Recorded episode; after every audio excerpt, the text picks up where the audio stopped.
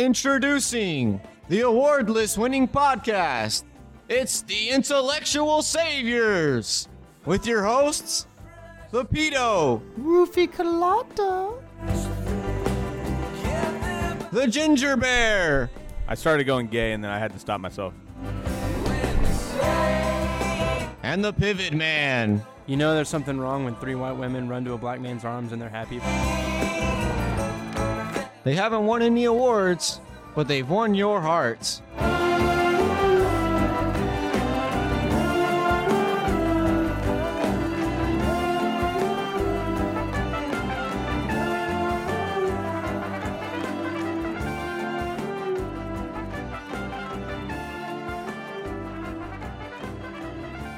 Hello, everybody, and welcome to the Ericless Intellectual Saviors. Because Eric is vomiting his guts out somewhere in some dark hole. That's true. It is very true. Actually, he decided that he would go gay, and uh, he's got a terrible rash, and it's spreading. yeah, by the way, uh, I missed the show and caught the intro, and he's like, cut the whole Pivot Man part out of the whole thing. So, Eric, if you're listening, which I know you're probably going to listen until we just destroy your ass in a second, um, yeah, we left you in because you're part of the group and you're included, and you're still a fucking host. Hmm. My God, We're even guestless. We don't have a guest. We don't have a third host. We're just we do have a guest. we're man moding it. We do have an interview later. Yeah, we have an interview on Skype that we'll get to momentarily. Um, so I guess now that I'm kind of in charge of the whole thing, I Oh, can do whatever the fuck I want. Here we go. No, no, no. It's gonna be great. I was, I was just gonna ask you how your week went. Well, my week was boring as shit. Nothing happened of uh, substance per usual. So there. Thanks for ruining that whole segment. Ended ended that, didn't I? Moving on. So my week was great. I went and caught a show last night. Oh, really? I got, I got, yeah, I got really toasted last night actually. Wow. That's got- true. I I get the got really text from. Boggs around eight thirty, nine o'clock asking me to go to the bar. And I was like, God damn, man. If you would have just caught me a half hour earlier, I would have been fucking toasted with him. But I was uh, doing kid duty. See, I don't, I don't really get how that works. How is it not? Oh, let me get through with kid duty, then I'll go out. Well, we just, that's what it is with me. If somebody contacts me and I'm hanging out with a kid, I'm like, yeah, nine o'clock, I'm free. Well, no, I mean, but like I said, we just started watching a show together, a movie. And so, I mean, it wouldn't have been over until 10.30, 11ish. And then by the time I drove out to where you guys were and stuff, We'd it be just, leaving? it's Yeah, just I too fucking fair. late. That's fair. That's fair. And then I'd get there and I'd be the sober guy and I would be like, come on, man, drive me home. I'm fucked up. I had I had this a DD. sucks. I had one of my buddies drive me home because he doesn't like beer. Mm. Which is, by the way, why we went to the particular bar since they have like 350 beers. Yeah. We're gonna like try to find him. I was to say, likes. like the fucking house O beer, and then you don't like So, beer. so we had yeah we had a uh, a coworker of mine's girlfriend who's like a huge beer connoisseur, Jessica. You've met her. Yes. Um, Very nice young lady. She is a great. She's a great lady. Uh, so she's also insanely knowledgeable about beer. So she's just like running the gauntlet on him and I on beers that we like and stuff. But the problem is this guy doesn't like beer. So when he hits a dud, guess who covers his drink? Mm. This guy. So I don't remember what I spent. I don't remember what I tipped. I was so hammered when I got home. Uh, th- I, I'm a fucking. Did I pay? I don't even know if I paid my tab. oh my god. I had to have. They had me on file. They have. A, I was gonna say they have a poster up. Look There's- out for this guy. I had to have had a tab.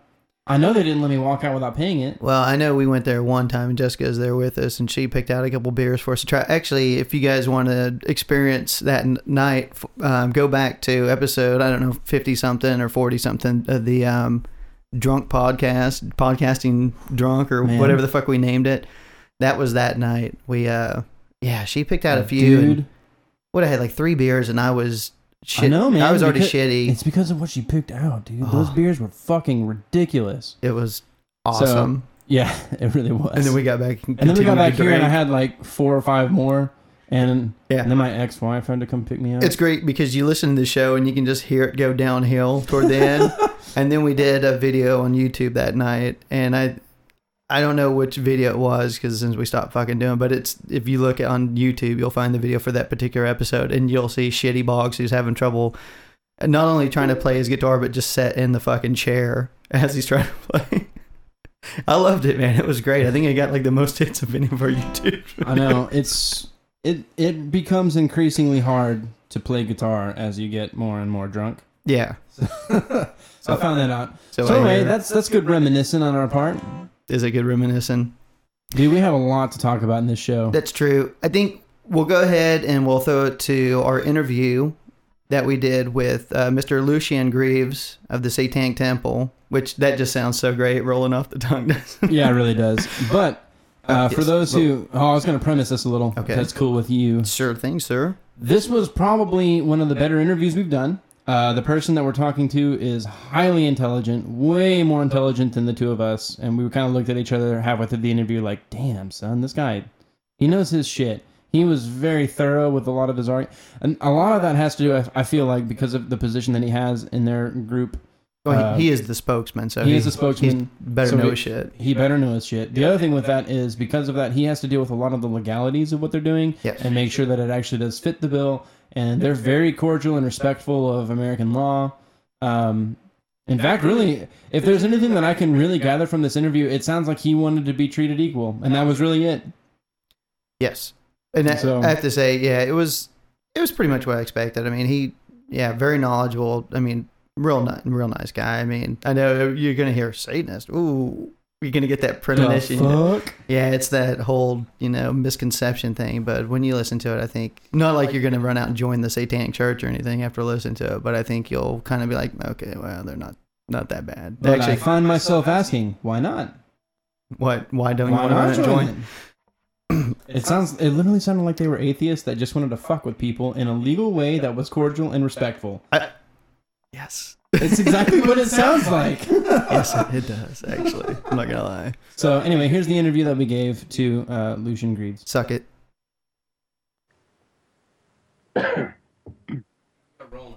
Okay.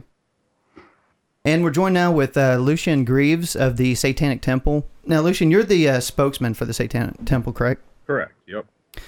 Okay. Um, uh, of course, we had you on because one of the, I'd say, the bigger, smaller stories in the news this past week, uh, for anybody who watches cable news or reads any news site, is um, the Oklahoma City Monument of the Ten Commandments has been a big stink, and of course, you guys have come in and decided that you wanted to place uh, your satanic uh, memorial monument with it, and um, I, I do want to get into the heart of that, but like I said beforehand, I've been watching some of these newscasts and reading some of the snippets out of the different uh, news stories online and everything, and the the portrayal of the Satanic Church. What they always say is, you know, you always hear children sacrifice a lot, or you hear just complete evil, like you guys are out to wreck Christianity and all this stuff.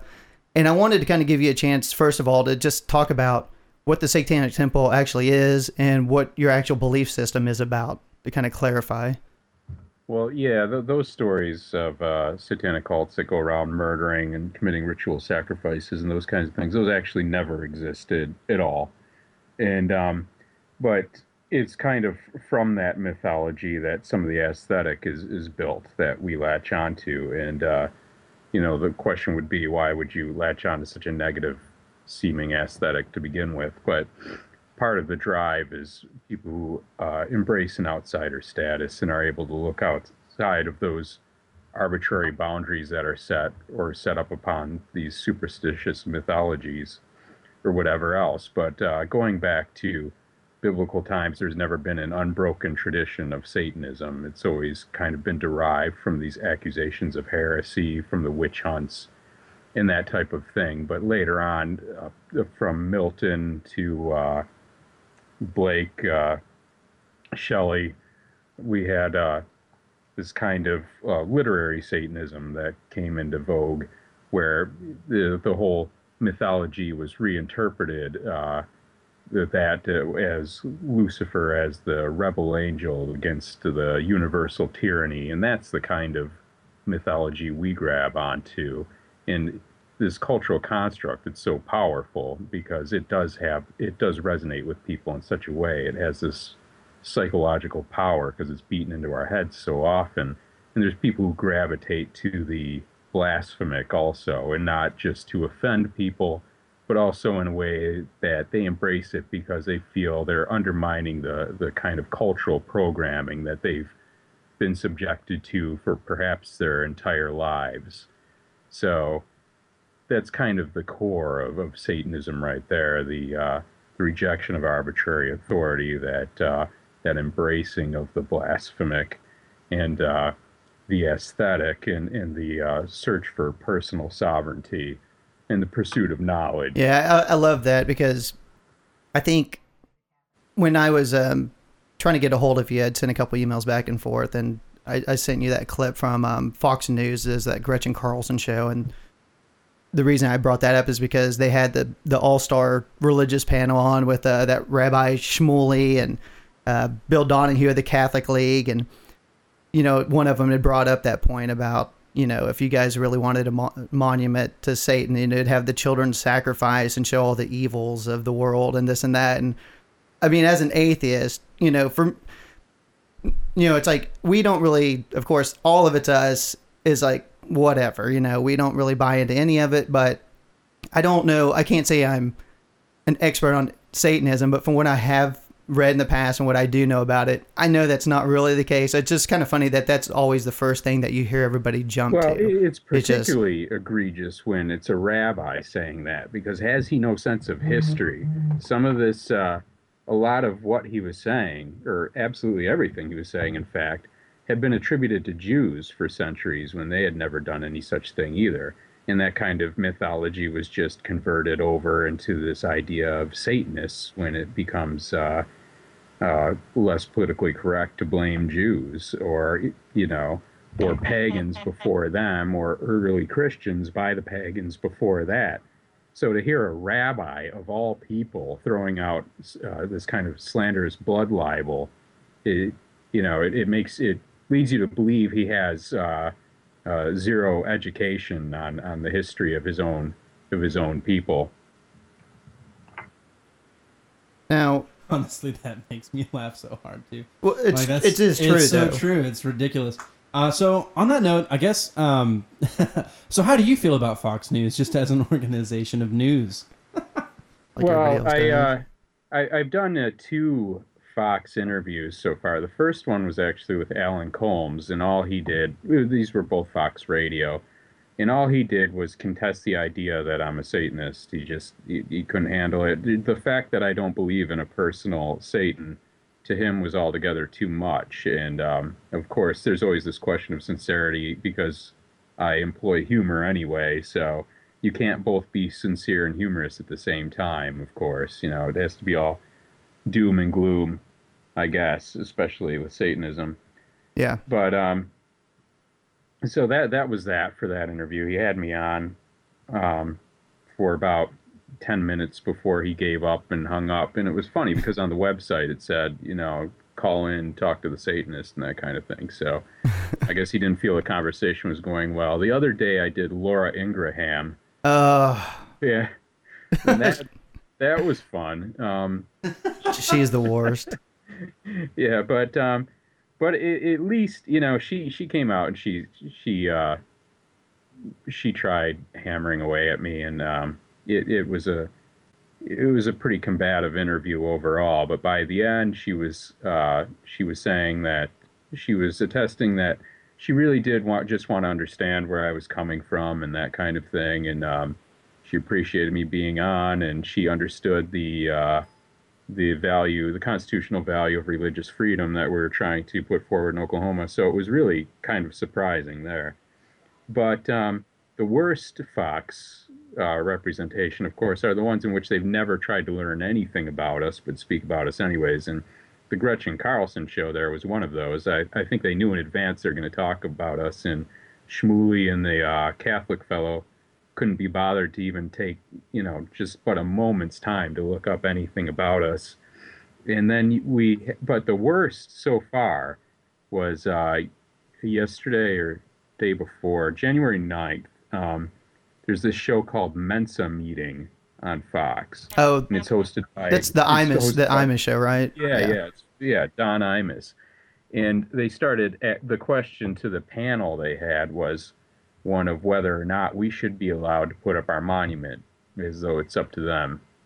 And um, they didn't take a legal perspective. In fact, they didn't take an educated perspective at all. they started spouting the, the most ignorant things, and um, they were saying that uh, we we uh, promote evil, and that our only only goal is is the goal of an anti-Christian goal. That's it. We're just just an oppositional movement strictly. Shouldn't be recognized as a religious construct in the least.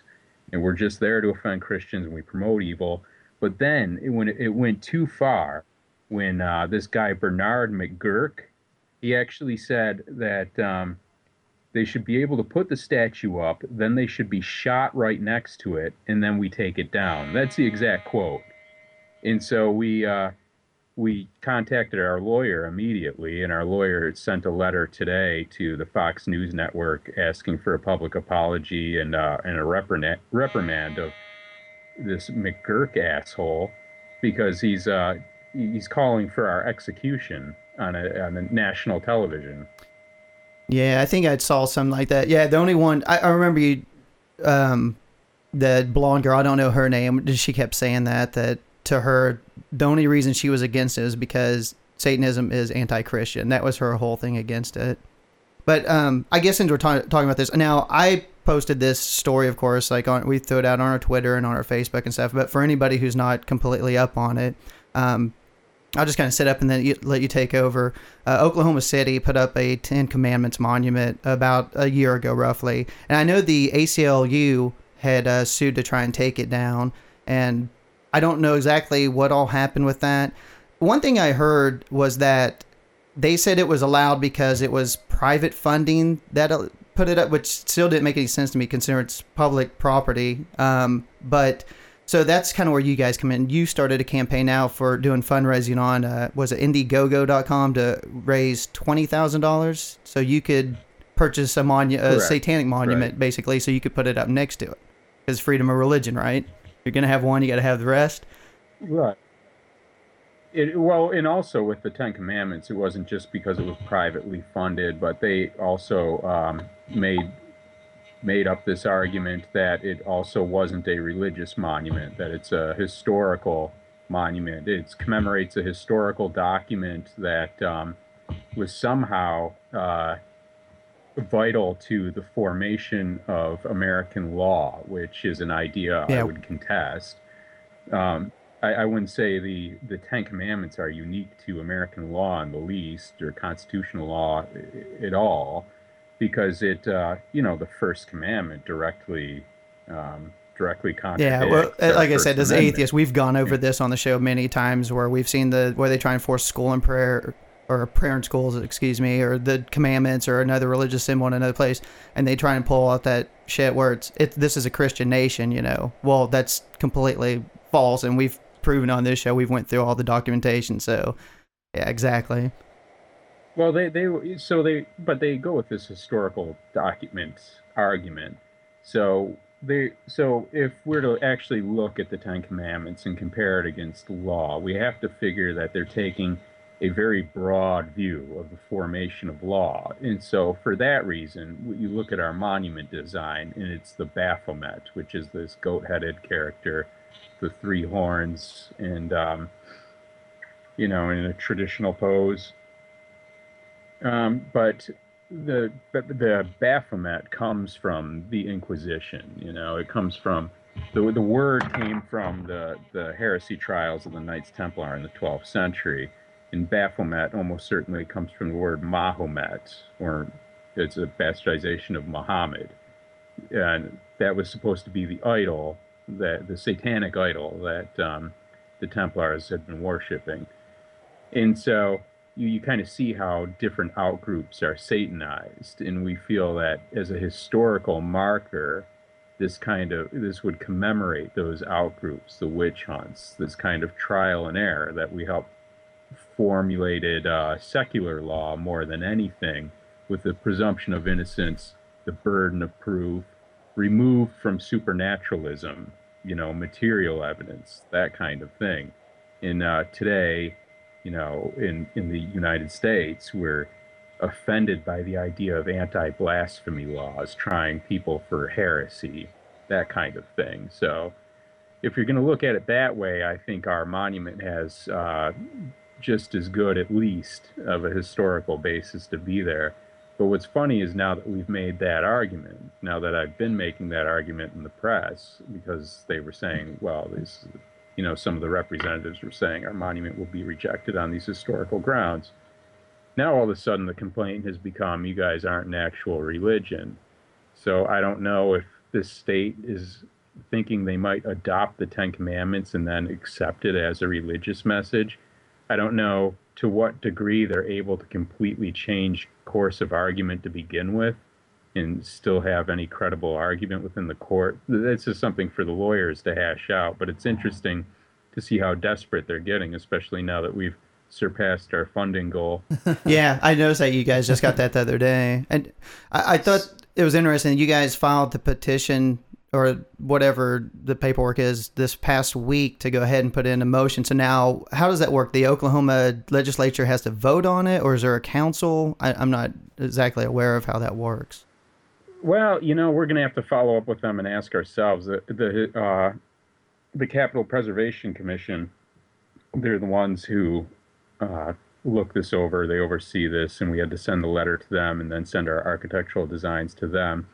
They uh, they were reported in the press Wednesday to have received our design. They haven't reached out to us at all. So all we've heard from them is is the bullshit they've put out to the press. And one of those bits of bullshit was them saying that they had put a moratorium on uh, new monument requests after some sometime after they had uh, solicited us for our architectural designs. Yeah, I saw something so on that. We, we had written we had written them a letter saying we intended to uh, donate a monument to them to complement and contrast the Ten Commandments. So then they solicited us for our architectural designs, and we put in time and resources to get those completed. Nowhere in that time did they contact us, as they could have. They knew we were working on this to tell us that anything had changed. So we expect them to consider our proposal. And also, we have taken the position that we're willing to take a type of summary judgment on this with the understanding that if things change for the uh, inclusion of the Ten Commandments monument, if the ACLU pushing forward ultimately wins and the Ten Commandments monument is to be taken down, that has ramifications for our monument too. We understand that. In the meantime, they can either consider our our proposal or take the Ten Commandments down in the interim. You know, as long as it's there, we feel our claim has standing. That's the one thing where I was, like I said, that kind of made me a little bit happy about what you guys are doing for the fact that, like I said, you had a lot of groups that'll come out and protest against it. Like we said, trying to put um, one religion above another, or you know, put it into the government sphere where it's not supposed to be. I mean, according to our Constitution, which they all love so much. But then I also heard this is a little bit off that, but um, like like a Hindu group and like the Church of the Flying Spaghetti Monster also requisition. And I think in, in part with yours, I think that's why they put in that moratorium, like you said afterwards, because they started getting other requests, and they just I guess they felt it was turned into a circus. But I think with when you guys did that, I think the great thing about it was you know those other ones it's like whatever but then you see satanism and come out and you guys put out that design and i mean i i love it i think it's awesome but i know how some people look at it and especially people of the christian faith and they're going to be very off put by it um but to me it's I love what you guys are doing because it's fighting fire with fire. Like ACLU or us, we could complain about it, and it, it's such a struggle to try and get them to remove these things instead of continue like continually trying to push them on us. But for you guys to come out and it's almost like it's equal. You know, it's like they're a religious group, you're a religious group. You're like, if you're going to have it, you have to let us as well. And I love the fact that you're putting that pressure on them. So even if it does go against you, you know, where you won't be allowed to put yours up either. I mean, like I said, for uh, from my viewpoint, it's still a victory, you know, because Right. you've done what we can't do almost. you know what I mean? I don't have an atheist monument. No, there's, yeah, there- there's absolutely something entirely unique about Satanism in this thing because um, if you, I don't know if you saw what was going on in Florida with us, but over Christmas there was a nativity scene allowed out on the Capitol Rotunda Yes. in Tallahassee, and um, some of our membership contacted us there and they said, "Hey, why don't we put a put up a display also?" So um, we filed the paperwork for them, and um, in the meantime, when um, after they said, okay, you need you need to show us uh, pictures of your of your design, uh, tell us how much space you need, that kind of thing. Um, it took our membership some time to put together their design, and in the interim, um, the Capitol Rotunda had accepted a Festivus pole to be put there, made out of beer cans, and uh, a flying spaghetti monster display also next to the uh, the manger scene. So we thought, well, you, that's fine. We're we're putting ours up too, and our our, uh, our guys in Tallahassee they ended up making this diorama type display with an angel falling from heaven into these flames below. It said uh, on a banner above it, it said "Happy Holidays from the Satanic Temple," and there was actually a couple biblical verses on the side from like Isaiah or something uh, about angel falling. You know, so biblical quotes.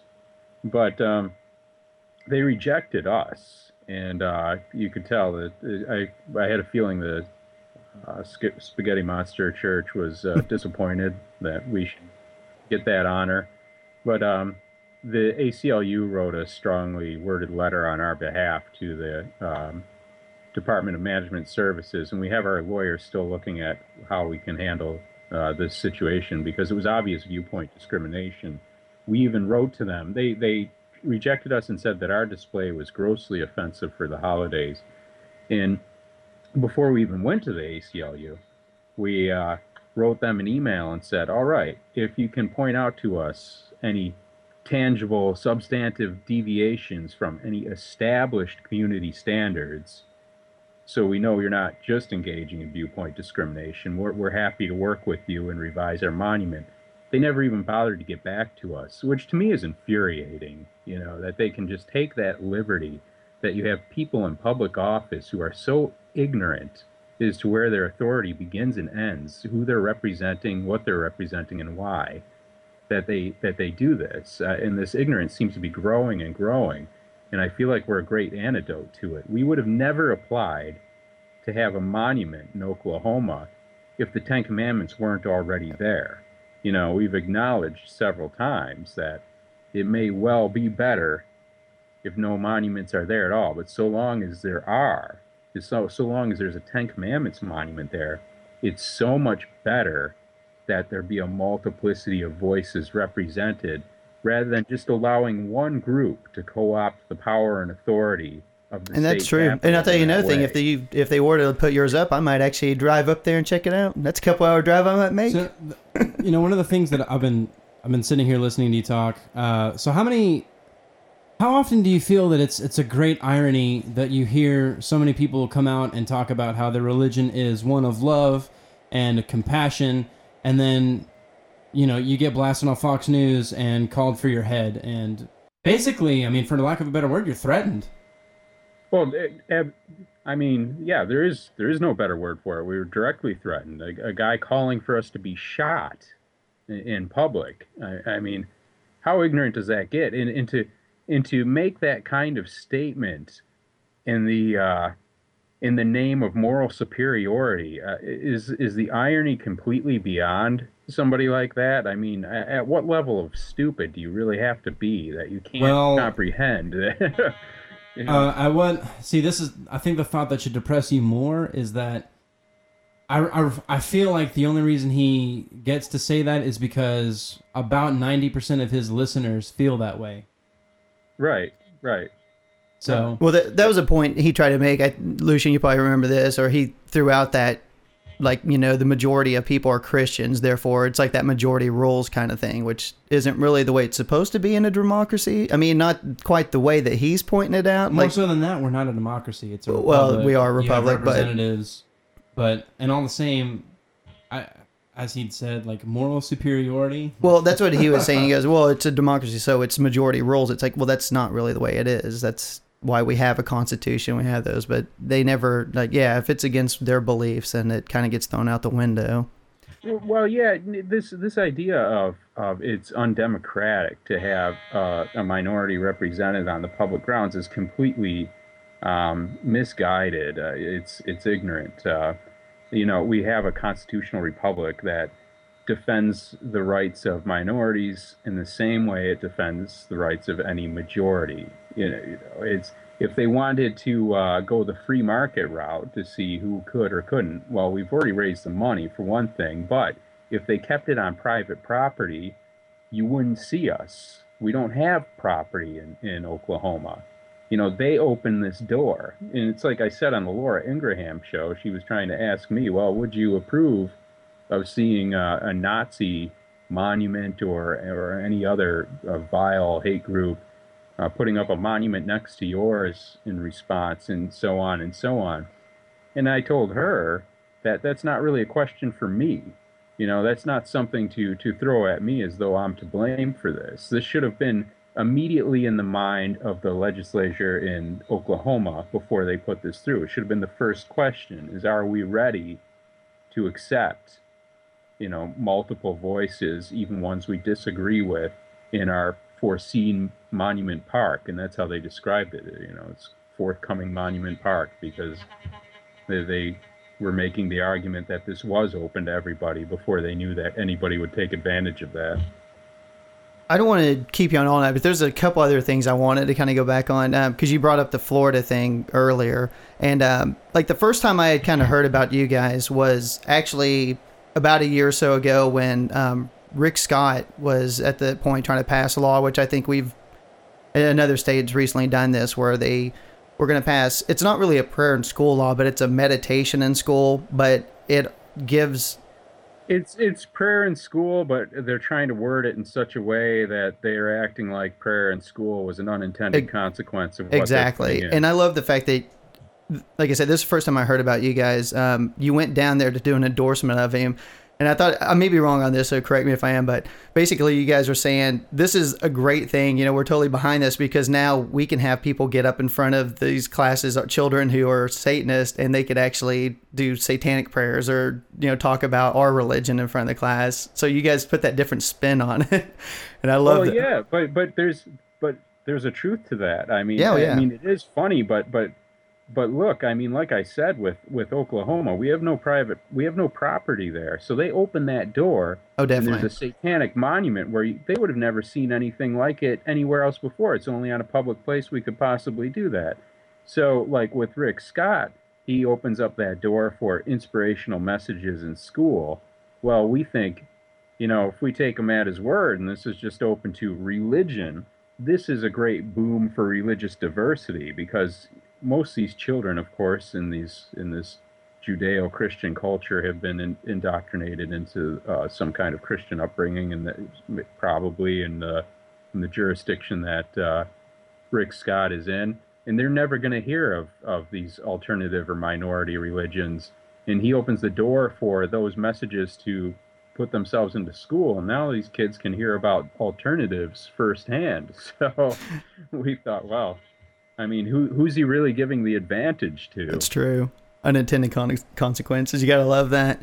Um, the one of the last things I want to bring up to you, and I love this. This is probably one of the best things I saw, and um, I've spouted the greatness of Vice. Uh, they have a television show on HBO, which I highly recommend. They do an online magazine, and I saw that in 2013 they voted their weirdest story um, an incident that you guys had involving Westboro Baptist Church, where you guys performed a pink mass. And I was wondering if you could explain that for anybody that hasn't heard about it. I love this story. I think this is so great. Well, we were, I was in Boston with uh, another one of the co-founders from the Satanic Temple, and um, we were in Boston all throughout the Boston Marathon bombing, and um, the the uh, Westboro Baptist Church had decided they wanted to come and protest the um, funerals of the people who were bombed because God mm-hmm. brought the bombs. And to me, that was just you know they they're always crossing over the line, but that that was really going too far. I really thought we we really need to do something for for these guys, and we actually went to uh, to meet with them, you know, to confront them. They were going to show up in Boston. They didn't. They didn't show up. I, I think it was a very volatile situation. They were wise not to, but they started tweeting these uh, snotty little things about how they were there in spirit and they had their God hates fags signs uh, uh, photoshopped in above the crowd in Boston, that kind of thing. So we thought, what kind of symbolic uh, meeting can we have with them? You know, how can we meet them in spirit in kind of a uh, just as offensive kind of way? So we looked up to see where Fred Phelps's mother was buried, and his uh, and his father, but we thought it was particularly poignant with his mother. So we went over to Mississippi, where she lay, and um, we did a we did a couple gay ceremonies over her um, over her grave. You know, we did the we had a couple gay couples making out over her grave, and um, I I ultimately uh, rested my nuts upon the uh, upon the grave. And it's the great culmination of this ritual ceremony, and we got picture we got pictures of all this, and uh, we we released the pub the we released some of the pictures in a press release to the public, and that story actually kind of took off. And we had declared that um, we had turned his mother gay in the afterlife to cause him further distress, hopefully. So that uh, But um, one one thing the press one thing the press really didn't uh, report on was the the full uh, full joke. There is that I I had uh, I had told them in just about every interview, but most of them didn't mention it. Is that we didn't we don't believe in the supernatural, right? We don't we don't believe we turned her gay in the afterlife. We were mocking their beliefs in such a way that um, we were taking it saying that due to their beliefs, we believe that they were obligated to believe that uh, Mrs. Phelps there was gay in the afterlife, and our our uh, our beliefs are inviolable, just as the Westboro Baptist churches are. That's their big argument. They've gone to the Supreme Court with it, and uh, despite what they say, they, nobody can challenge our right to believe that they believe. See, I love that. And see, I, I wasn't thinking about the messing with their beliefs. I thought you guys had stole that from the Mormons. I was telling Boggs here before the show. We were kind of looking at us, laughing about it, and I was like, I, they stole that from the Mormons because the Mormons do that thing where they do the baptisms after death. Like they'll do that with the Jews who died in the Holocaust. They'll baptize them as Mormon, you know, so they can go up meet Elohim or whatever. So I thought you guys might Oh have. yeah, I did. Oh yeah, that that was part of it too. It, it all fell into place. It was all just the perfect storm that uh, to the inevitability of my nuts resting on that grave. Yeah, I mean, you get you know the grand finale. Those, Yeah, were- I those, think- were, those were natural forces at work there. I, I couldn't. It couldn't be resisted. I think you played that all wrong. I think you guys should have gone to a known homosexual's grave and had straight sex on top of it, and uh, you know, turn them straight in the afterlife, and helped out the Westboro Baptist Church a little. Like you start start doing some good here Yeah. for everybody. Well, why you guys always doing bad and, if, things? and if you ever do causing that in the future, just send us a message and be like, "Hey, by the way, We're gonna do Boggs' this. idea came to fruition because I am looking that shit up." there we Well, go. I don't know how many people emailed us uh, soon thereafter and were insisting we go find Jerry Falwell's grave. Oh man, yeah, that's one right there. Well, when Pat Robertson dies too, you can do a double up on both those two. Is that, does that mean a DP? Is that what you're going for? No, not that, Oh. not that kind of. No, not a DP. You idiot. What? God do you want damn it! Come on, dude. We're, we've done really good in this interview. We've kept No. our cussing down and everything soon as- else. as soon- yeah, I know. As soon as I start talking, the curse words come out. We're so bad usually. Um, well, I don't really want to keep you too much. I mean, we've had you, you've been really generous with your time, and I, we bitch about this every week because everybody knows we do this fucking show at like in the wee hours of the morning every Saturday night because this is like the only time we can get together. So, so why we never have anybody on. But you are gracious enough, and you're on the East Coast too, right? I yeah, am, so yeah. it's almost one in the morning there. So Lucien's been extremely gracious with his time. So I mean, I don't want to keep you any longer and stuff. I really appreciate it. But if there's anything else that you wanted to say before you go, I mean, the floor is completely yours. If there's anything you want to promote, uh, the website or any other endeavors you guys have upcoming.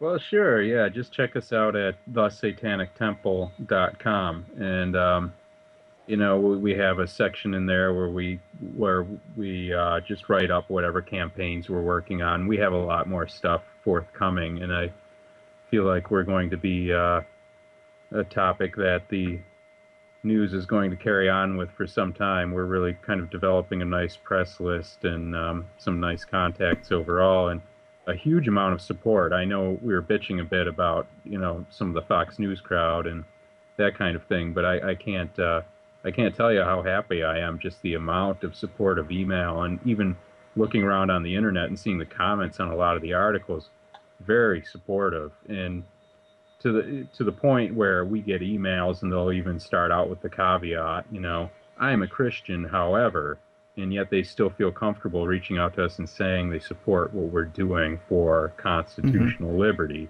that kind of thing. So I think now is really the time. Uh, now, you know, somebody can come along and do this kind of thing, and it's really going to cause a difference, and I think for the better. Well, like I said, I'm totally on board. Even though, like I said, this show we're a bunch of heathens, but um, you know, we're totally on board with what you're doing. We understand it, and hell, like I said, even if uh, they decide that they want to put it up, I'm fine with that. I think that's a win, you know, for our, our cause. Even to be honest with you, because, like I said, right now it's Christianity or nothing. So, you know, we're totally on board with you, and I appreciate Right. it. And hey, if you guys got some other stuff coming down the pike, you know, hits up, man. We'd love to have you on again. You've been awesome. Yeah, well, uh, you know, message me anytime. I'll always come back and, and, and All right. check up. Well, thank with you, man. I appreciate it. All right, thanks, Lucien. Thanks very much. Yeah, thank you. All right. And there you have it. What? Where What? was it? Uh, the timer. What? Who? I, I don't know. Anyway, I think I so wrote it down. so like you said, if you want to contact him and stuff, you can go to their website, satanictemple.com, and there's contact information and all this stuff on uh, the church or the temple, whatever.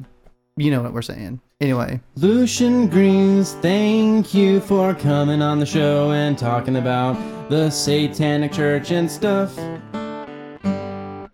I wish we would have asked him to put a fucking curse on Eric before he left. Couldn't they have done that? I wonder. Hexed him. Oh, I guess he's already got that rash. Well, since he he was trying to stop himself from going gay, oh. we should just over his sick, dying, dead body have a homosexual couple making out and stuff. Oh, and- we're gonna have a pink mass on Eric's fucking grave when he dies. Oh, it's gonna be great. Oh. Hey, man, that's what happens. Oh, look, I'm Dude. too too sick to show up for the show, huh? Exactly. Fuck him. That's right. Literally. Fuck him. Uh, well, not literally for me. Well, um, you know, we, we get the couple. I'm sure we can pay somebody.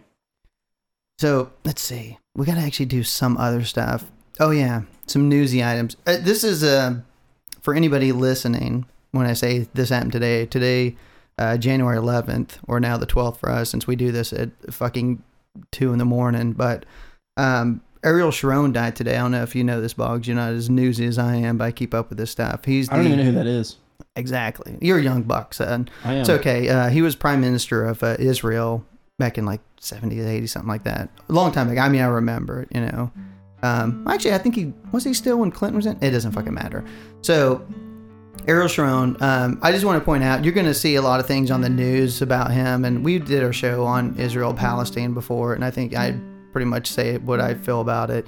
Um, I have no problem with Israelis or Jewish people, but the government of Israel and what they do to the Palestinians, I think, is completely ridiculous.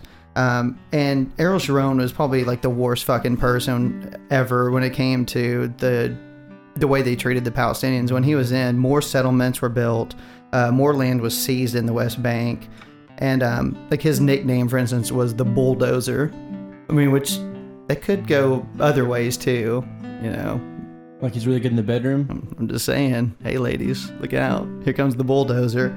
Um, Hmm. I think it's funny, you know. I mean, he's pretty revered, of course, with Israelis because they looked at him as like a major protector of them. But I think for most of the rest of the that region, all the Arab countries, of course, and I guarantee the Palestinians, they all kind of look at him as a war criminal and a pretty evil son of a bitch. Um, I've always wondered. I don't understand. Like we're, like I said, you're going to hear nothing but good things about him from conservatives, liberals aside. Um, and I, it's so crazy to me, like why you get such a defense because what they're doing with the Palestinians, I mean, it's against every UN charter, you know. I mean, they're breaking international law by building those settlements and stuff, and yet we continue to defend them. And the only thing I could think about is um, there's uh, a pack, like the largest, most powerful pack, or one of them, is called AIPAC. It's the uh, American Israeli Public Affairs Committee, and um, every year they have a big conference, and they just don't. They put so much money, you know, in our pol- political system, and every year. I mean, you'll have like they'll have it this year, and you'll see Obama getting up to speak. You'll see all the major players in the Republican Party. Uh, Hillary Clinton will be there kissing their ass, and uh, I don't know. I just don't understand how such a small population. And I'm talking about like the Jewish people, the Israeli people in this country, have such a hold over our political system when it comes to those international affairs. It boggles my mind. Man, I'm getting too serious, dude. I'm sounding like Eric. It's more than that. We need though. a joke. We need joke time. Fuck off. Oh. Okay, so it's I think the attitude you're striking, the attitude you're striking for though. The reason why is because, and honestly, I mean this. It's a complete ruse to get constituents to vote for them. That's why both sides. You'll notice that both sides don't disagree on shit. Like they don't disagree in public on anything. You know why that is? Because all it really is is it's vote hurting. Oh, they disagree a lot in public, son. No, they don't. They really don't, man. They say the same shit and they just say that they're in opposition to whatever the other opponent says. But when it gets down to like brass tacks and economic policy, brass tacks and any sort of Yeah, invention like that, you only have a few options anyway. I agree with that. With They- the cat, with the It's- corporations, It's the way about they who do you want to market to. It really is. It comes down to a marketing scheme about how they can acquire votes. That's all it is. But you know, when when it comes to the Israeli type issues, look at America. What do the people that are voting for these people? What do they feel about it? Because that's how they're going to emulate. You know what I'm saying? When, when it comes down to it, like people like my dad, all the like, and I'm I'm gonna totally offend him, but all the redneck dumbass people that uh just like have this really Christian view of everything, and they, you know, obviously we're gonna we're going to for some strange reason sympathize with Jewish people. For why? Why? Why, why are we sympathizing with them? Because they are kind of like they're not even the same religion. That's the thing that always bothered me. Is like you literally broke away from this religion for a reason. Yeah, But no, no, it's God's people. So we're gonna, like, what does that say about Christians? Well- Christians were God's people. yeah. It, But that attitude, that's why they do that. That's why they kiss ass because they need votes. see, I don't. The Republicans, I kind of get more, and I guess I kind of understand that with some of the Democrats because the the religious aspect of it. You know, I think we talked about this before because they're all the Christianity. Because if you go by the Bible, like the whole end of time shit, like the Jewish people are the chosen people, and they have to inhabit that land, or Jesus can't come back. I, I mean, I know that's a little psychotic to say that that's why they're into it, but I think there's a pretty good portion of them, like the, you know, especially on the conservative side, that I think they truly believe that. So that's their reasoning behind back. I mean, I get it, man. It's like I said, I have no problem with the Jewish people, and I understand the Holocaust was a terrible ordeal, but then to see their government basically kind of treat the Palestinians. I mean, I'm not saying they treat them like the Jews in the Holocaust. They're not round them up on fucking trains, but they're, you know, they're taking their land, they're enclosing them in. They treat them pretty shitty, and it's like people say, "Oh, the Palestinians are terrible because you know they strap bombs to their chest and go to a market and blow up people." It's like, well, they don't have one of the largest armies in the world the way the Israelis do. They don't have the air force. They don't Right. have tanks. You know, They don't have a giant superpower funding them, which is what we are. Yeah, it's it's like so. It's like I'm not condoning it. I mean, we totally are against it. It's not like we're oh yeah, well, under, I mean, I understand that's why they do that because that's their only form of retaliation. I mean, not justifying it, but Well, it's kind of like what Eric says when it comes to like serial killers and psychos. What do most people say when you he- when you hear about a story like that? We should punish them. We should lock them away. We should kill them back. We should blah blah. You know what I'm saying? There's always an action that follows that. That has nothing to do with why are you that way. If more people ask the question, why are you doing this, Yeah. and got relevant data back, most Americans would go, you know what? We shouldn't be doing. It's as simple as that. Like the action that you're doing has a lot of reasons behind it, and the reason that we have now is not a good one. It's just not. Fuck them, kill them all. Okay, and then there's that. Okay, I'm getting a beer. Oh my god, dude. Shouting out, by the way, because it's my favorite. RAR Yeah. from Texas. I love RAR. Thank you for getting this for me. If anybody ever comes to Texas, you guys just email us. Oh shit, never did. We should have done this at the beginning of the show. Hey, Good segue though. Guess what? We always fucking forget. Uh, make sure you contact us at Twitter or on the Twitter at the Intel Saviors. And I want to point this out: if you're on the Twitter and you already follow us, or you're going to follow us because you're listening to us and you're like, these guys are fucking bitching. Um, the shorty awards are going on now, and you can go on and vote if you follow us. I fucking tossed a link up there over and over. I'm just beating people down with it. And uh, right now, there's like 200 some podcasts that have been nominated. We're like in sixth place. So let's keep this fucking going, We're in people. sixth place. Right now. Damn. Don't worry. By the time it ends, we'll be about 50th place. or Oh, yeah, less. that's- I mean, that's that's fine. But right now, goddamn it, we're right up there. So if you get on, vote for us, and I will continue to fucking send you messages until you do.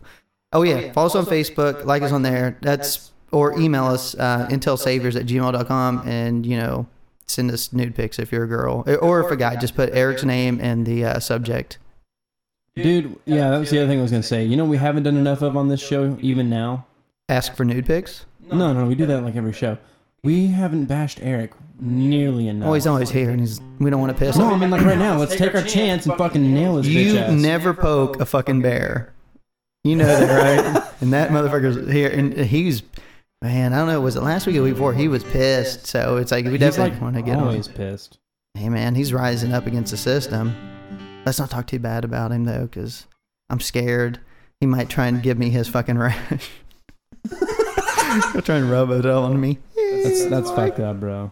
We're gonna get after we already decided after we finish the show, it'll be like three in the morning. We're gonna go over to his house and start fucking banging on his door, taking some chicken soup. We should totally do that. Oh yeah. Do you have chicken noodle soup anywhere, or we have to go to the store? fucking stop. We'll get some ramen. We'll stop at the fucking gas station and get some ramen, chicken ramen, and take it to it. I think I have. I think I have chicken noodle soup here. I don't have ramen. So eh, this, I don't know what he's got. He says it's a sinus infection is what he said he really has. That's what he says. But I know the flu's been real bad here lately, and we've had a man a handful of people or more die of flu-related symptoms. So hopefully he doesn't have that. But if he's not with us next week, he's probably dead. So um, if you guys care about Eric and you hear this in the next few days after we post it, you might want to send him some well wishes at uh, e ginger bear on the Twitter. Also, what if what if he actually does die and we have to go back and like edit this? Well, if he dies, yeah, fuck that. We'll leave it on here. oh, again, he wouldn't want us to. Actually, in, in fact, because of the way that he's put himself in terms of death, Yeah. uh, he'd be like, "Yeah, it was so epic. My friends made fun of me when I." That's true. We'll have to do something to his body. Well, we already said we're going to turn him gay. We're going to do the pink mass over his grave. So we'll put that on YouTube since nothing ever goes on YouTube now. That's what happens. You put Eric in charge, man. Shit just goes downhill. Plus, if he's dead next week, this is what you're going to be getting from now on. Yeah, it'll be the two oh You're really fucked up, dude. Damn. We'll just have a guest on all the time Yeah. who pretends to be Eric. Which is, uh, dude, believe me, that's what we need to do. We'll just have someone set in every week and they'll be Eric that week. You think? I, oh man. it's going to be hard to find someone with uh, that, a pissed off ginger bear every week to set in, though. More than that, somebody that's like, you want me to impersonate a dead guy that you guys used to hang out with, and Hey, you know, it's, it's, I don't know. Fuck it. You want to do this? uh, yeah.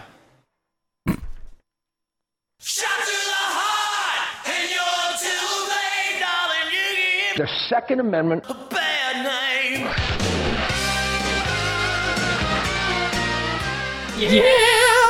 Who doesn't love fucking John Bon Jovi? anyway, so we do the gun segment, and we that's not an officially titled segment. I just wanted to make that fucking little theme thing because I thought it was funny. I just decided I'm like I got to do this. I got to come up with something. So usually what it is, I'll pick some random asshole who does something stupid with a gun because what this is is pointing out um, idiots who carry guns, which shows that we should probably have stricter gun laws so certain people can't get these fucking weapons. Like I said, usually it's just some douchebag on the fucking street. This week, however, we actually have a legislator, a state representative in Kentucky, who had an incident with a gun. And I want to point out, yes, it was a woman. No, not just kidding. No, it was a woman though, but not for that reason. Uh, Democrat too. See, we don't discriminate. We calls them as we sees them.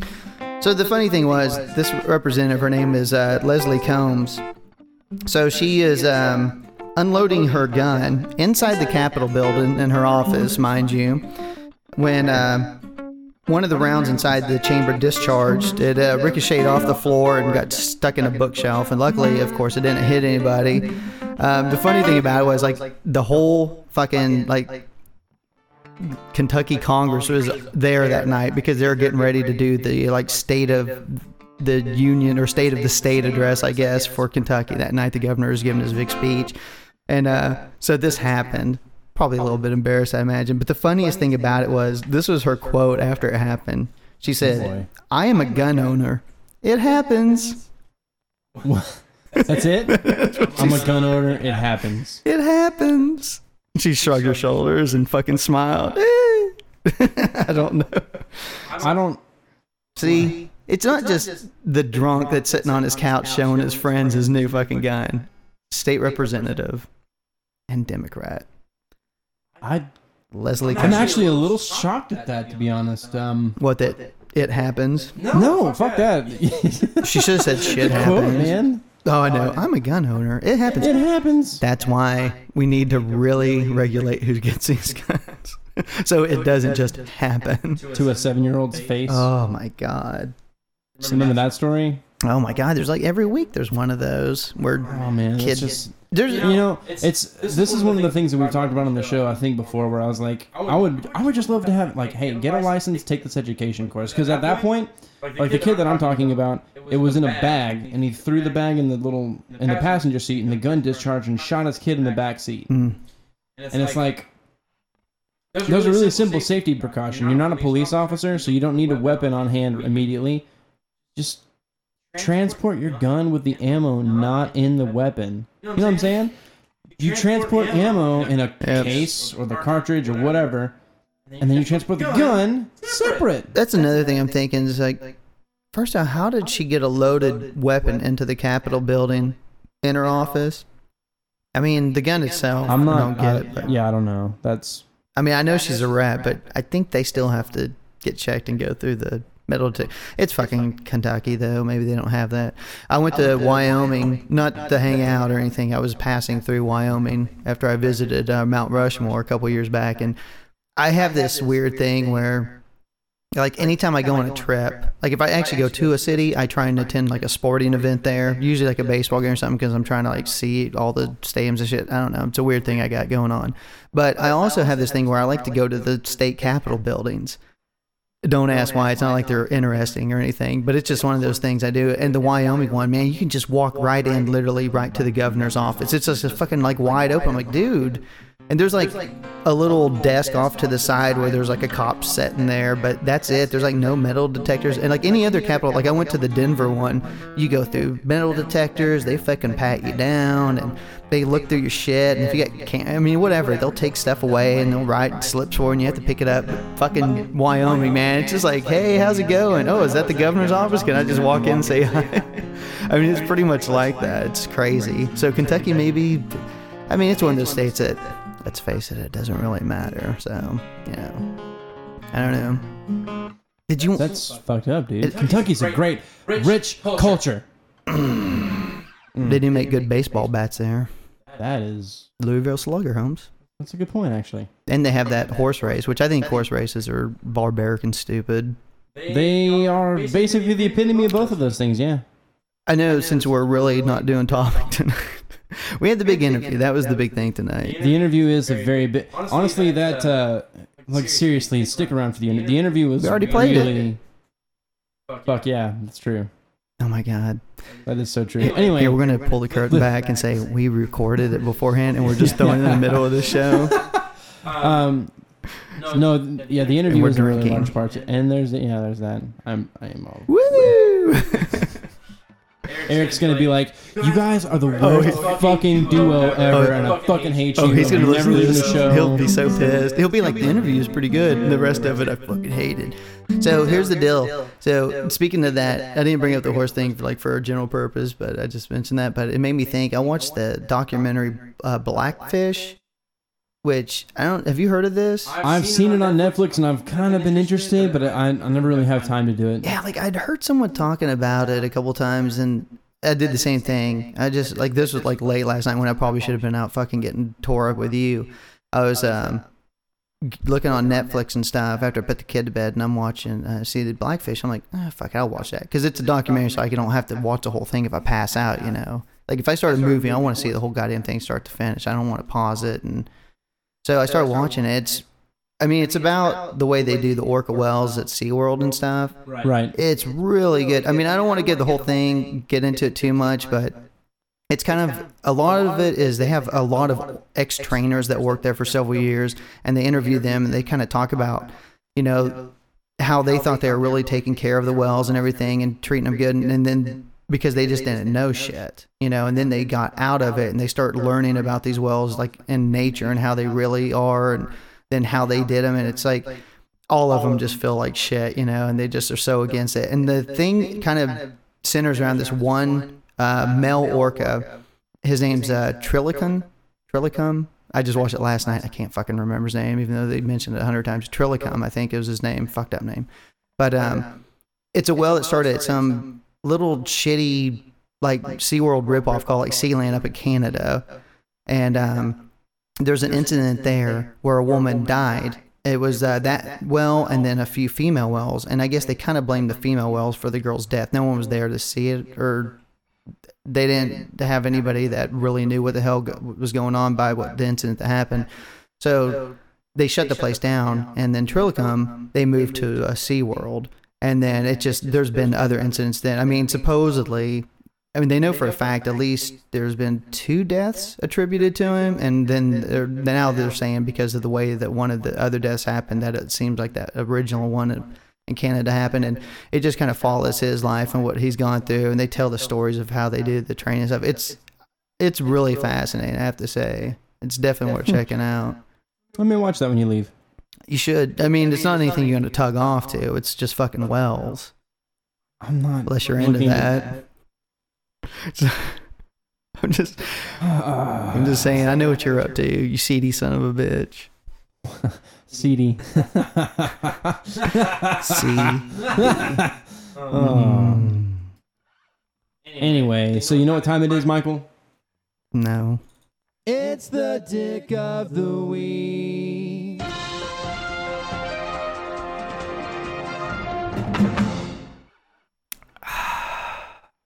Um, this one's real simple because I don't want to talk too much, but because it has been the major fucking news story this week. Um, Dick of the week is going to be Chris Christie because I'm sure you've heard of this. I mean, I've always hated that fat fuck anyway, but this whole bridge thing, and I'm not going to go through it. I mean, everybody's got to be beaten down by it. But if you haven't, very briefly, after his reelection here back in November and stuff, I guess there was a couple mayors that didn't endorse him the way he wanted. And one of them's in Fort Lee, New Jersey, where they have one of the major bridges that's a connection between New York and New Jersey and stuff. So some of the members of his staff kind of colluded to shut down lanes of this bridge over a few days, just to cause traffic jams and just cause you know a lot of misery for the people of Fort Lee. So of course, Christie was asked about it. He got up before press conference and said he had nothing to do with it. And he made jokes like, "Oh yeah, you know, I was, yeah, I was there. I was the one out putting the cones down and shit." Because he's just an asshole like that, and he's a real blustery fuck anyway. So he denied it. And then this week, of course, a bunch of emails have been released back and forth between like not just staff members. We're not talking like people low down. We're talking like his press secretary, his chief of staff. I mean, there's like four or five members that are like his top advisors that are with him constantly, and um, they're all implicated now. And he turned around, and fired a couple, and he gave a press conference yesterday, the day before, and it was so funny. He just got up there and, oh, I'm so sorry, I really didn't know anything about it. And he lined his ass off. You could just tell. And you know how I knew his line because the the very first thing he said was that he hadn't heard about the the emails and the truth of it until early that morning after he had done his workout. As soon as he said that, I'm like, okay, now I know your line. Your fat ass is not working out. this is bullshit. Come on now. He he could be trying to make a change. So right then is, is everything after that. I'm like, okay. Trying to make a change. I just knew it. But anyway, he's. I, the great thing is, like, there's like U.S. attorneys are going to start investigating this, and you know how it is, man. They start investigating stuff. They go into everything. So even if they don't get a whole lot out of this, I'm sure they'll start digging into other shit. So this may be it for his presidential campaign that he was looking at. What a shame. Chris Christie is his name. Yeah. Fuck you, Chris Christie. You're a dick and you're fat. Fat dick. It's not really what I was going for. Oh, sorry. That's actually kind of a good thing. Unless it's what was it called? A chode. Always a joke. That was the dumbest shit ever. Nope. Why did I? Why did I carry that through like four conversations? I I, should have just started over and been like political and a little bit more professional. No one knows what we're talking about either. because we never played that on. We the played no, we played a little bit. Eric of wouldn't let us play the chode stuff. He, he wouldn't let us play that. When we went to Austin on our drunken Austin episode, if you listen to some of that glorious audio where Boggs explains he was so drunk he had to write himself a note to, so he would wake up and know he, he didn't put his penis in Eric at some point in the night. Um, he was the other way around. or the other way around. Probably the other way around. I think Eric would probably try and dominate you. Um, He's angry. he's got that for sure. personality. He's that. He does have that dominant personality. He's not the happy ginger bear. He's a dominant ginger bear. but uh, yeah, I think Feel my red rage. we talked to a few girls, and this drunk that he talked to, the first one, all she wanted to talk about was chodes and what a chode was. So we we we're gonna play a little bit of it on it just because of how ridiculous it was. But Eric fucking vetoed. hey, what are you gonna do, man? Uh, talk about chodes, I guess. Mm. Mm. I love it when Eric's here. He always wants us to wrap up these shows quick, and we go on for fucking ever. And now he's not here, and we're gonna probably have like one of the shorter ones. one. fucking Eric. That's dude. It's because when there's a third member, there's always his story. hmm He's really good at, um, how do I say this nicely? Getting his part out. Very, which is typically long-winded, and um, basically doesn't let me have a word in. Oh, we should talk about autonomous unemployment now that he can't defend himself anymore. Oh my god. Eric is full of shit Kill me now.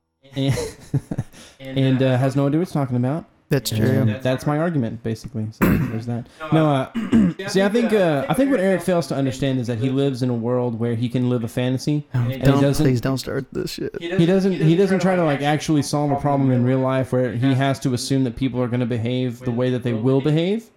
Because what he doesn't understand is to get to the point where he's getting at, there has to be a social collapse the way it is now, and it's not pretty. It's like everyone's going to go into kill each other mode, crazy, go buy an Uzi, dig a cellar type world. That's what I'm hoping for. Total collapse. That's what it'll take to get where he wants to go. Now, I know that you were going to play us out this week. Last week you didn't play for us. You were such a cunt. But this week, Oh yeah. this week you've got a song for us. Wow. People want to hear some fucking Boggs. M- maybe that's why the plays, dude. What, wouldn't that be sad if they're like, Because we put that on the fucking description. Boggs doesn't perform for you, so nobody listens to the like, fucking show. ah, whatever, and then they just like skip forward to the song. Well, I told Eric we need to. I mean, I know you're doing your demos and stuff, which we'll play some of your music when you guys finish getting them all. You know, you get everything produced the way you want it. But Actually, I can play that now. you want to play that the one? show. Yeah, I'll do that. I'll do that. So I'll do. I'll save the song I was doing this week for that, and I'll play the No, demo. fuck that. You will play the other one too. God damn it. Okay, you get two songs tonight, people. We're gonna play. uh, You want to do the demo now? I'll do it. No, I'll do Real World. Okay, Boggs is gonna play a song for you, and then I'm gonna go over a quick list of uh, things I think is kind of funny here, and then we'll play you out with uh, Boggs' new demo. That's is it pretty much completely finished? The one that I'm playing for you is, and that's probably going to be the only song that I release because the idea behind the demo, honestly, and this is really, it's funny to say this, but the only reason we made a demo at all is to show club owners we were an actual band, so they would hire us for cover gigs. There you go. So, like, this song is, um, it's a song that I wrote called If Only. If you've ever seen the movie Little Children, that's what the lyrics are based on. Which we talked about on our year-end episode. Yeah. So go listen to that, um, and you'll get to hear a little tidbit of this, the demo version, so you can hear what. It, No, this is, uh, it's done. oh, I'm just saying, on the year-end, you played the little. Oh bit yeah, of- yeah, you'll hear you'll hear the tidbit of uh, uh you can hear an artist, you know, com- composing a song from. Fuck it, I don't know. Okay, we'll go ahead, and play, see. sir. Kristen Kristen has like amazing uh, criticisms of that song too. No, she's got some It's amazing. too- She's got some amazing things. That's true. Uh, it's too long. That's what she says. The song's too long. I never. It's, it's like a five minute song. I could only wish to hear those words from her. It'll never happen. Boggs is getting set up. He's gonna perform for you, guys, you motherfuckers. You didn't get to hear him last week. And you know that's another thing. Um, if Boggs ever gets his shit together and puts out a demo, we'll have to have a contest where we'll have Boggs. What the fuck was that? I don't So know. he'll he'll. My pick just is We're gonna have to put together like a little goodie package and then have some people like uh, do a contest or something. We'll throw your fucking CD of your demos. All right, play for us, son. Well, I wonder what it's like to be a rainmaker. I wonder what it's like to know that I make rain.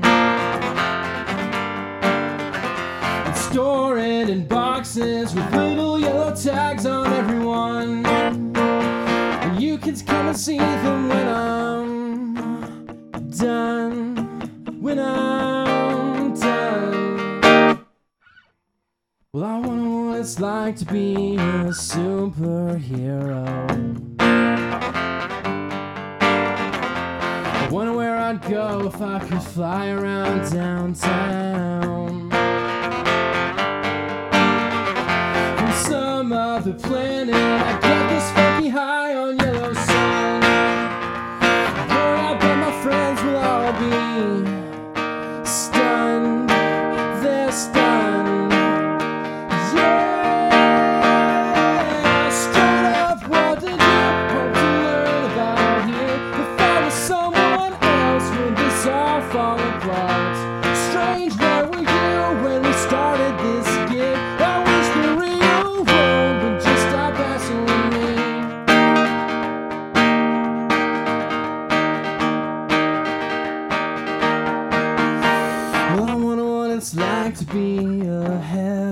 honcho.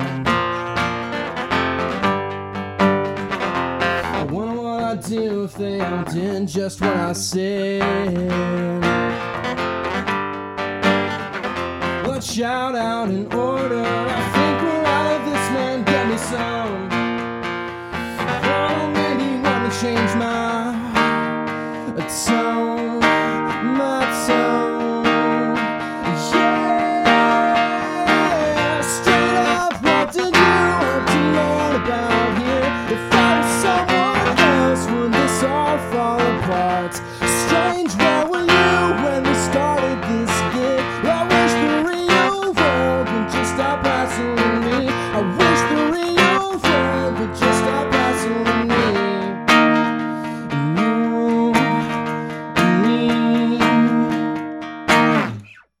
And that's all I got for that one. I don't want to play the bridge and shit. It's too long already. We've gone so long on this show. No, we haven't, dude. This is a very short one. So anyway, since we Well, had, no, the show itself is short, but the interview was like half an hour. it's a goddamn great one though.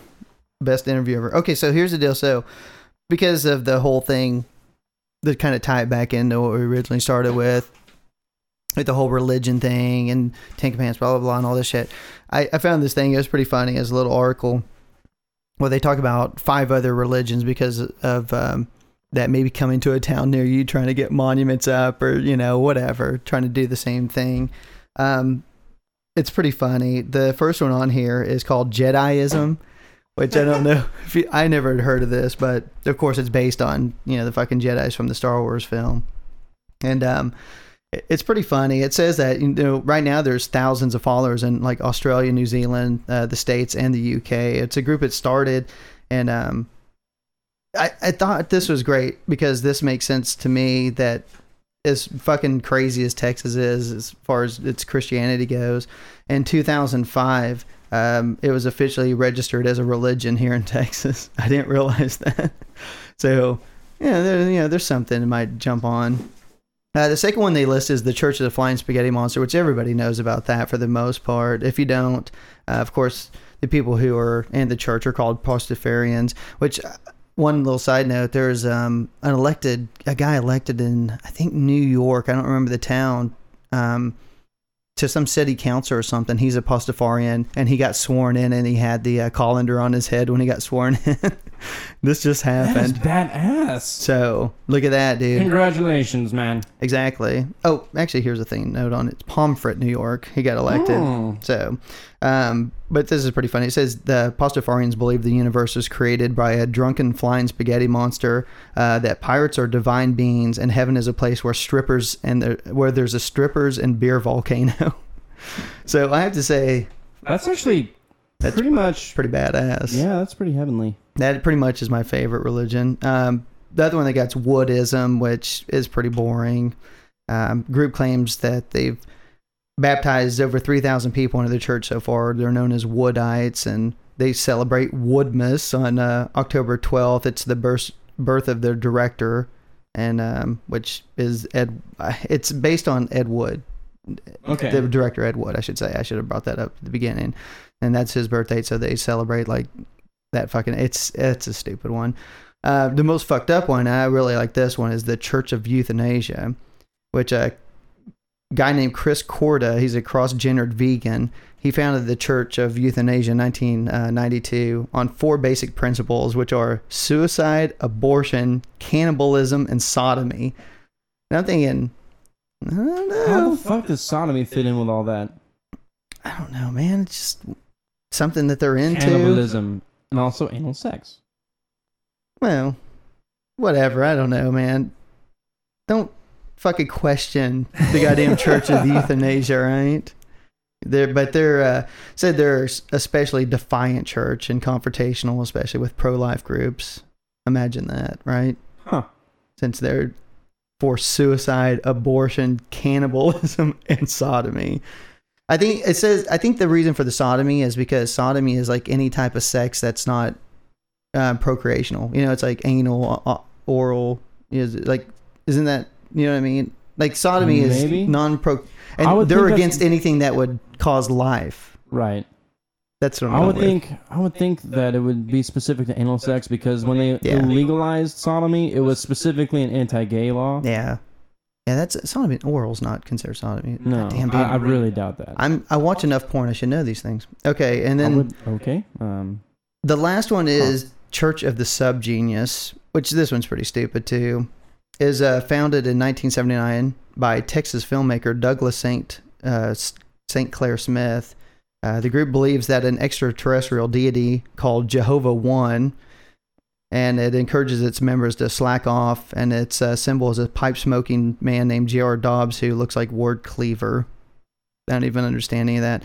The, the funny side note on this is it says adherents to the Church of the Subgenius include uh, Pee Wee Herman and cartoonist R. Crumb. So, oh, really neat. so look at that.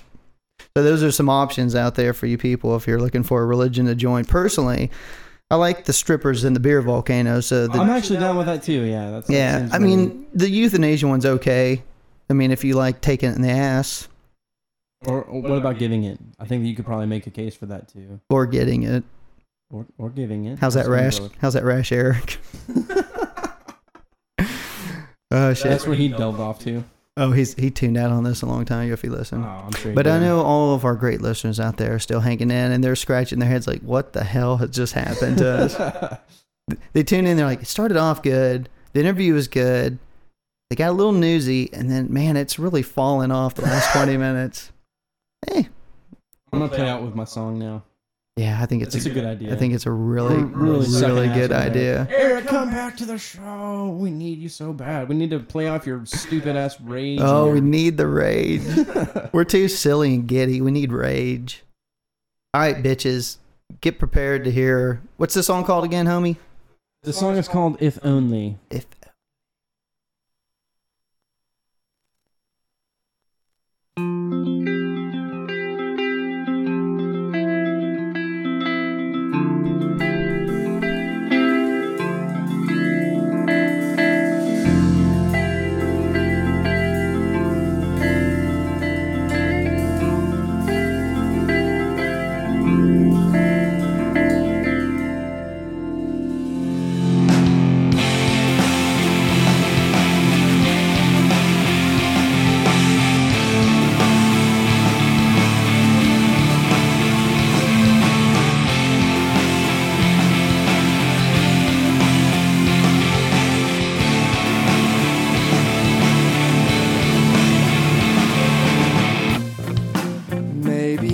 the sun sets, we could go west. Start a new life. Doesn't matter how we got here, whether it's wrong or right. I can live with my eyes closed.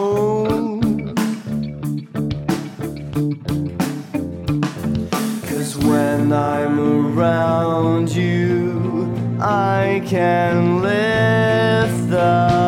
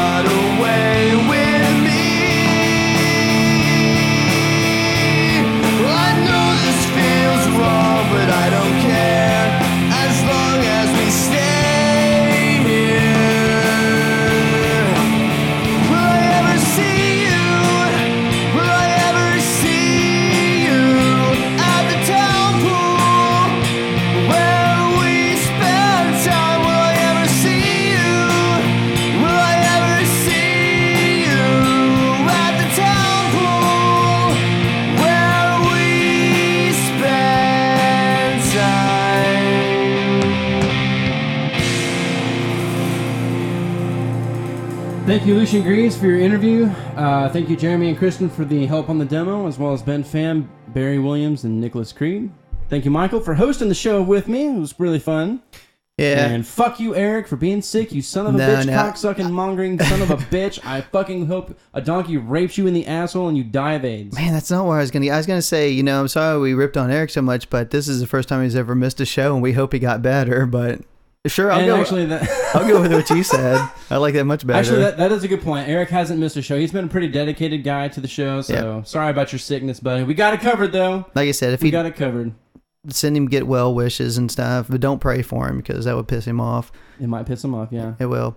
So thanks for listening. Hopefully next week we'll be back on track. And just uh, throwing out a little nugget, we got a couple interviews upcoming. Hopefully, we got an author supposed to be scheduled with us at the end of the month. Should be another pretty good one, and we'll see how things go. If you want to be on the show, tough shit. You're gonna have to pay us.